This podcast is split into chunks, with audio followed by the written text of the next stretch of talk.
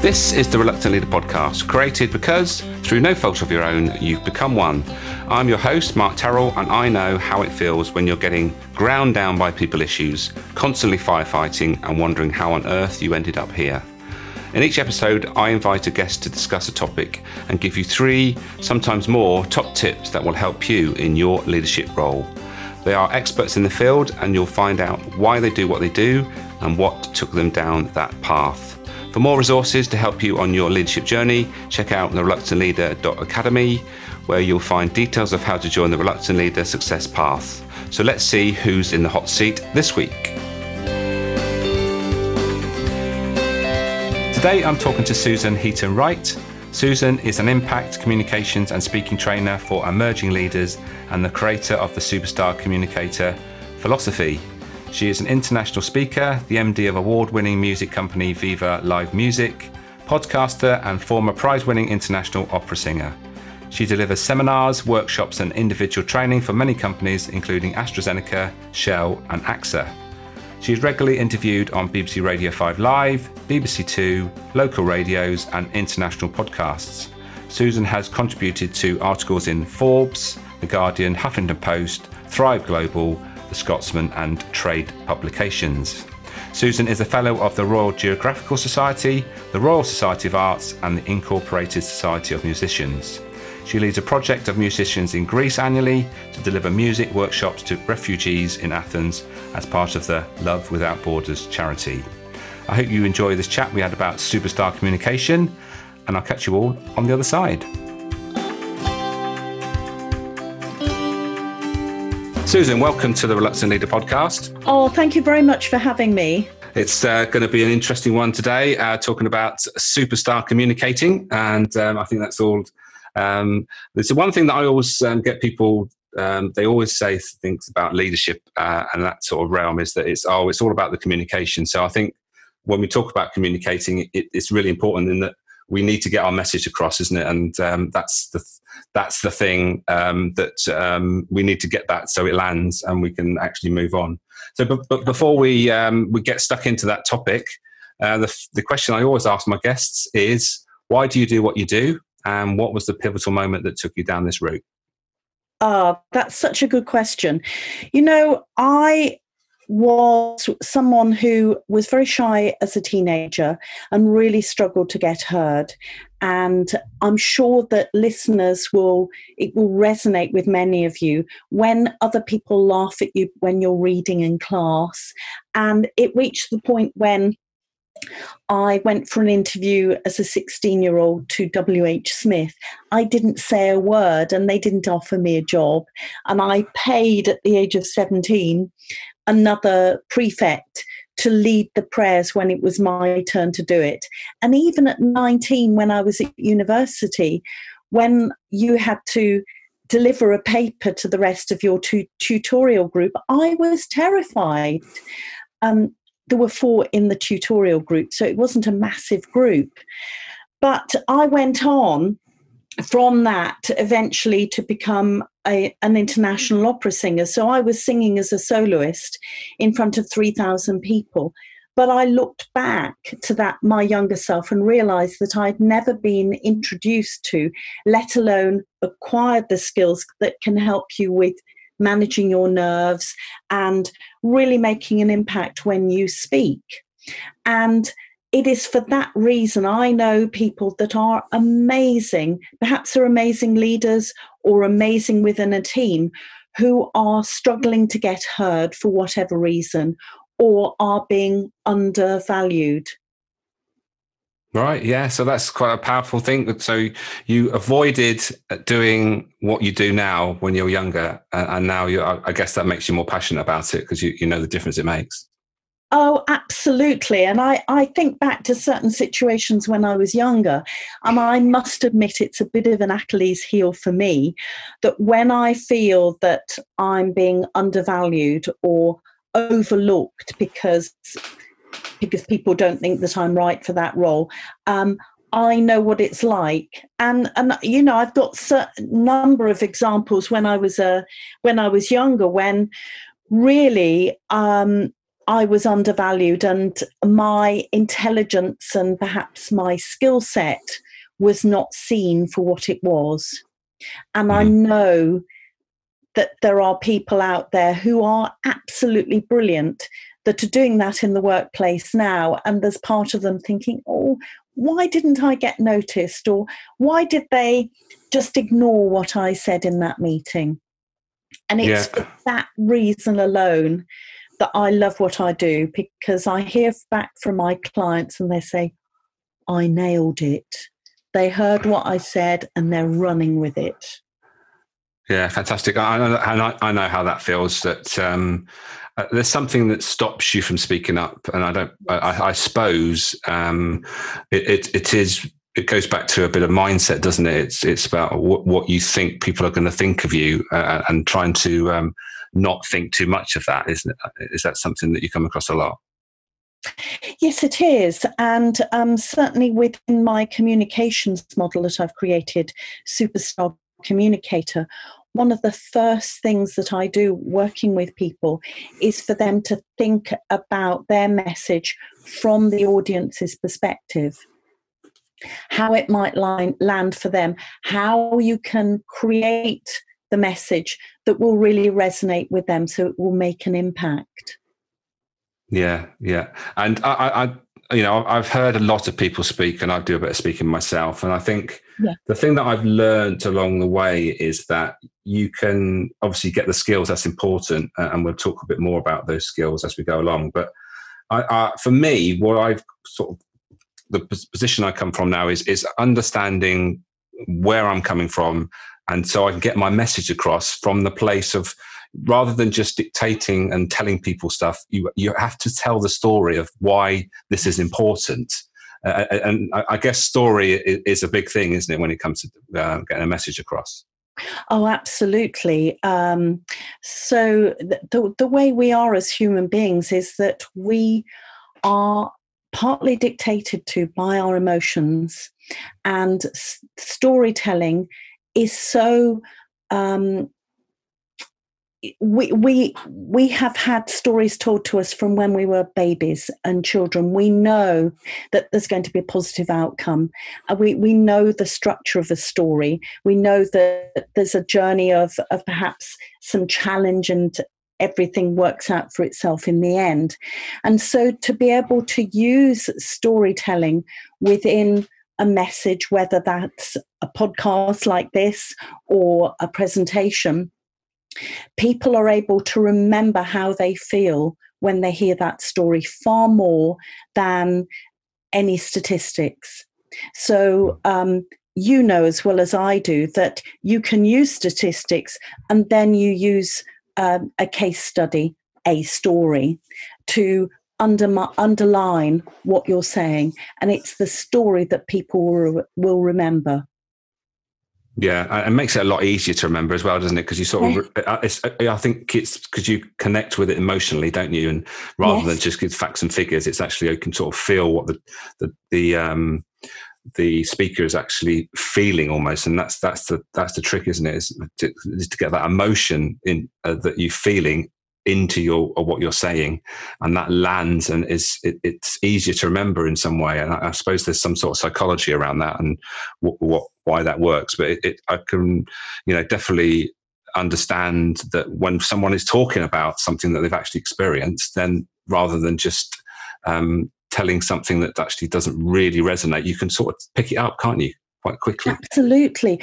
And in yeah. the case for me um, it would be very easy for audiences um, or clients to say, well, it's okay for you. You're an opera singer. You don't know what it's like to get nervous. But when I tell them my personal journey from that shy teenager and, and the fact I really, really do understand, then that's what's powerful for them, using that as an example. Hmm. So can you so can you remember back to the moment you realised that you know I've got to do something about this and, and you know sort of uh, uh, and what that action was, what the first step you took? Well, since we're going down the storytelling route, it, it, it's worthwhile um, if you don't mind me sharing another little story, which was yeah, pivotal to me. I um, unfortunately I was involved in a very very serious accident in Kenya, and um, I was the only survivor, and I was very very lucky to be found, and I was treated in a little tiny bush um, hospital where they checked my pulse every 15 minutes for three days and I survived. I mean, it was, but I had a lot of physical um, injuries, life changing injuries, and um, obviously had post traumatic shock disorder as well. But I came back to United Kingdom to be treated eventually when I was well enough to be moved.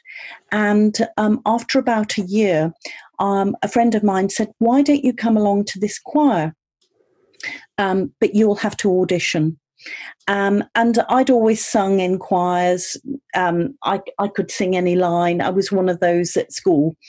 And um, I just started singing, and the conductor, who's now a very famous international conductor, s- said, Stop, stop. You need to get your voice trained. This is an, a remarkable voice. Mm. Um, and so I I was quite surprised, uh, but I went and had singing lesson, lessons, which was a great therapy for me as well. And I had to push myself really hard to get myself into the limelight. Um, and I did go to music college. I got scholarships, and I studied in the United Kingdom and in Italy, where I got a, an Italian scholarship. But I I was forced into facing this, but also I was given those skills and ways to manage your nerves and manage how you perform. So mm. I was actually, it, although it was quite stressful and very competitive, all of a sudden I had the opportunity to catch up with my peers who had probably been singing as a soloist from when they were nine years old. Right. So that that so that conductor, whoever it was that spotted your voice and uh, gave you that advice, is obviously had, that was a, a pivotal meeting. Uh, that person obviously from doing that, um, obviously set you down a path of you know becoming the opera singer that you you became, which is yeah. um, you know you look back on these moments, don't you, and you think, wow, oh. if, that, if, that, guy had never said anything, then you know okay. I might not not have ever taken this path. Absolutely, and yeah. and you you know not only that, but the music was very um, very healing for me at a time when mm. you know life was not easy at all um, but I actually wrote to him, care of his agent, and I had a letter back saying, Do you know, I do vaguely remember because you came in on sticks. and said, I know, I know. Um, and he said, "Yeah, you, your voice really, really hit me, um, and I'm so glad you took up my advice." Yeah, I never, contact, I never contacted him, and, and you know, maybe if an, I'd been in a different place, I would have contacted him earlier to see if he, there was any advice or anything, you know. But yeah. I didn't use the contact. Um, did it on my own, and yeah. Yeah. Wow. That's that's that's a powerful story. Um, yeah. But it just shows, doesn't it, that we all need someone to just to, you know, actually give us a bit of a, you know, send us in a direction if they see something is um, is is to um, you know just say right. something if you see someone that has got some talent give them I, some advice so they can actually take take some steps to make the most of it i agree with you mm. i i believe that we all have an inner maestro in us you know if we refer to him as il maestro mm. um, because we do see things in other people i suppose our ego gets in the way sometimes if we think oh um, but, but I'm good at this. But actually, you do have a duty to other people as, as other human beings to say, do you know what? That's great. You, you do that more because that's where you should be. Well, I think there's nothing better than actually, you know, seeing something in someone and um, and and bringing it out in them. You know, I, I, back in my retail days, we used to have a lot of 16 year olds that used to come and it was their first job and they've never really dealt with anything in the public arena and you know and from the time they jo- joined us and the time they leave which was generally 18 when they went either got a job or went on to university you know one of the big yes. joys of that is actually seeing them how they they just get that uh, confidence that you know they need, um, which will stand them in good stead. Um, yeah, so that, that, I think that's a really important message for anybody that's out there. They see anybody that's um, you think, well, that's that person's got more than they're actually, you know, showing, uh, and, and just give them a bit of a quiet word and the right idea and send them on their way. I think uh, it's an important thing to do. But anyway, we sidetracked a bit from the, the subject. So you, you, you, you got in. Don't apologise. That was my my my questioning. Um, so you, you got into singing um, and but now you're into helping people communicate um, in, in, various ways and uh, tell us about those different ways that you, you help people with that communicating well, very much because of my background, um, being a being a stage animal. Ironically, now, very much I see that um, I'm empowering people to create impactful performances. So, with the content that they have, with their body language, the way they perform, and also their voices. So, if I were to use an example of somebody that perhaps in a meet is in a meeting and wants to make sure that they're noticed, but not one of those shouty people because we, we always have shouty people in meetings, but someone that has really got something considered to say, but to make sure that they are able to share a message that it lands really well with the audience, but that their body language and vocally they are impactful so that people notice them. Right.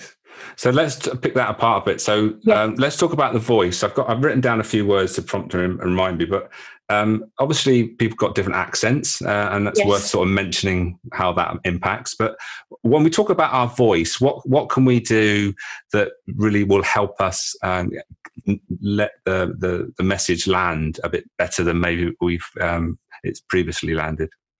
Okay one thing that I always say, whether you have an accent or not, whether your voice is very quiet or too loud or um, husky or whatever, we need to make it as easy as possible for other people to listen to us. So if we've got a very, very strong accent, or if we speak very quietly, or it's dare I say it, a voice that that the sound of the voice isn't very pleasant, or you're speaking too fast, um, other people are going to switch off. Mm. So, as with everything, make it as easy as per, as possible for the other person. If you speak very very fast, and you're aware of it, try and slow down, consciously try to slow down. If you've got a really, really strong accent, and, and by the way, we all have an accent. It's not just people from Surrey that don't have an accent. You, have, you, you do actually have an accent, love. Um, right. Okay. Um, you know, one of one of my neighbours around the corner, he's from Glasgow, and he does a lot of training within the health and health and safety area. He knows if he goes up to Glasgow, he can speak with a strong Glaswegian accent. Fantastic. But he knows that if he's um, training down here, and I live in Hertfordshire, he has to modify things a little bit. He speaks slightly slower. He doesn't use sl- local slang, um, and he he um, is is very very clear with his diction to make sure that everybody in the room really understands him. Mm. So, so the, the one thing there that I picked up is it's understanding who your audience are, uh, and uh, uh so that you don't just um, you can't just go into every audience and just be the same. You've got to do a bit of homework, I guess. I think so. I mm-hmm. I believe that taking the time to understand who your audience is. So, for example, it might be that I'm speaking to a, an audience where, with respect, most of the people speak English as their non native tongue.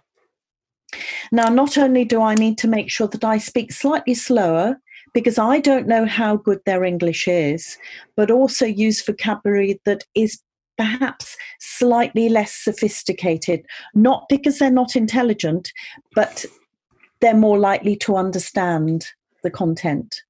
Yes, isn't that one of the things that puts people off more than anything is when we start introducing too much jargon for a start and yeah. then also getting a bit too technical with an audience maybe that really aren't really at that stage and, and getting too much into the detail. Is that something yes. you see a lot of? Yeah, and and quite often in presentations, people throw in an awful lot of detail when in fact what's required is what I call top level information, hmm. because then people can ask questions if they need more detail, or it might be that they're provided with a pack of more information. Well, why repeat that? Yeah, yeah, yeah. And you also mentioned about body language. So, so how does that fit into the um, when you're when you're speaking? How, how how can we make the most of our body language and what what the mistakes that people make? Do you know that um, you know the the Mehrabian communications model that people still quote or more importantly misquote i went back to his original work and what he basically says, and it makes complete sense, is that if you're saying something, you need to make sure that the content of what you're saying matches the tone of your voice and your body language. So if you're saying something very impactful like, I'm, I'm a future leader within this organization, and you've got a, li- a little voice that's saying, I've got I'm going to be a future leader of this organization. And you've got closed body language, you know, you, perhaps your head's down and your your arms and legs are crossed in a very sort of small position. That's going to confuse your audience. So, what you need to do is to make sure that the content of what you say and vocally and your body language all matches. Yeah, yeah, and and, and I was just going to say. Um, I've got another word written down here which says charisma, and which I, I, suppose charisma really is about actually making connecting with your audience, but actually they are connecting with you for, so that you're coming through as authentic and genuine, and that this message is, you know, um, I'm not just reading from a script; it's something that I feel passionate about, and that that's something that you, I, I guess, you have to work on because it's not it's not easy, is it? No, there are some people that they've just got it from the word go. Mm. And going back to music college um, times, there were people there who were utterly charismatic. Now, it might have been they were born like that. There's a possibility that from a young age they were performing and everybody was telling them how wonderful they were, which they were. And they had a, acquired those skills at a very young age to really understand about engaging with and connecting with their audience. Yeah, and, and a lot of this is is is very much connected to having a um, you know a, a, an idea of about about yourself. Um, I talk about in my leadership talks about knowing me, knowing you, and understanding yourself and yes. how you come across to others. And it's having that sort of emotional intelligence to understand that I I am me, and you know other people are other. You know they're all their own people, but understanding yeah. where you're coming from and how your message tends to la- to land. Uh, and, and that's a, a, key element, I think, that um, it has to come across somehow, isn't it? Oh, absolutely. Understanding your audience, what they need, why they're there, um, how you could challenge them if if it's that particular sort of message or presentation is crucial. And putting mm. the time in to do that makes a difference. Yeah yeah. I, I, tend to watch a lot of ted talks and there's some great ones and then there's some awful ones. There's not too actually there's not too many awful ones because actually to get to do a ted talk they're they're quite strict and there's obviously a lot of people that want to do them. So there's not too many that come through and they're so I guess that's a good place to look for, you know, examples of, of, of good good presentations and how to present yourself well. Is that? Yeah. It, uh, that's an interesting one because mm. obviously they're quite short. Yes. And um, those people that are speaking will have been trained up. Mm. They have training beforehand and they have rehearsals on that stage. Now, you know as well as I do from speaking that you don't always have that luxury of having some rehearsals, technical rehearsals, and things like that before you give your talk. Yes, uh, absolutely. Yeah, yeah, get that. But but having said that, they they TEDx, um, the each individual one, they employ pe- um, very very good training for their speakers. Now, Mm. their speakers with respect. There are some that might not have spoken before, but they are trained up to do that ten minutes so well that they can do that. Yeah, yeah. So as we're on the subject of training, I, I know obviously that's part of what you do, but Yes. is there any other um, sort of uh, places where people can um, learn to to be better speakers? With respect of getting some experience, just Yeah. go out there. Um, I work closely with a charity in Hertfordshire, and alongside them, we have we have worked on what's called an ambassador program. So individuals volunteer, and they might do a five minute presentation on behalf of the charity, or go and collect a check, or things like that. And I've provided them with some training there are lots of charities who are desperate to have people to represent them, um, to do presentations to local community groups. And the great thing is that you are learning in a very safe atmosphere. Um, you're giving back to a charity, and you're you're not putting too much pressure on yourself whilst gaining those new skills.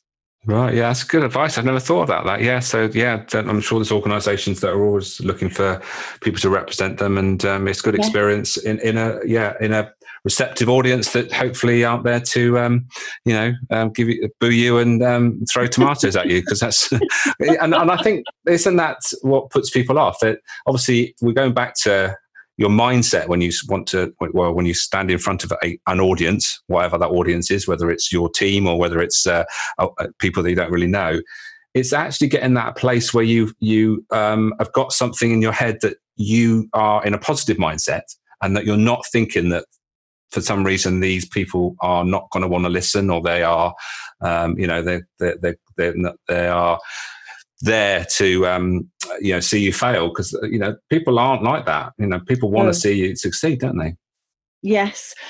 Well, um, psychologically, um, if you have an intention, if you have um, a sort of vision or a target of something that you're going to say, that can override the fear. So if I have a target that I must say this thing, I must share this with the group, and you're focused on that, then you're going to neutralize all of those negative little voices that are going on. Oh gosh, they're all going to laugh at me. I'm going to get sacked. I'm going to be demoted from this job because of saying this. Yeah so it really is just getting that that um, that right uh, right place Yeah, um, sa- sad, yeah, sadly the time is running out as um, Oh, Uh, It goes so fast these thirty minutes. Um, um, but um, what we tend to do, I always ask my my um, my guests, is to leave us with uh, three top tips where uh, around the topic. So, what would your top tips be around someone that is maybe just starting to venture into the the speaking arena, communicating with their team? What were those sort of three things that um, we probably we've probably already covered them, but probably um, we need to re- revisit them. Well, first of all, I would always consider the audience, why they're there, what they want to get out of the meeting or the presentation. What outcomes do you want for your audience? What do you want them to do? Um, secondly, I would say take time to prepare, whether that's in a meeting or a presentation. Work out what you're going to say.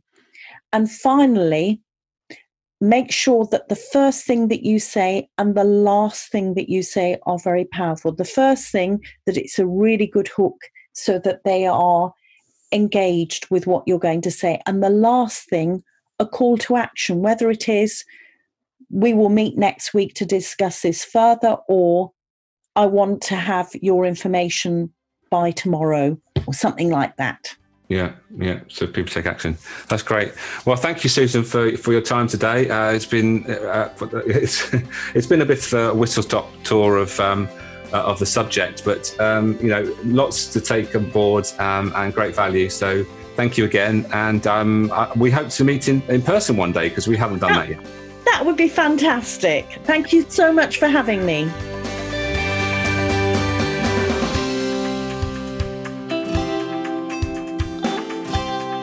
Thank you for listening. Don't forget to check out the reluctantleader.academy. And if you get a chance, please leave a review on whichever platform you have been listening. And also share the love by sharing the episode with someone who would benefit.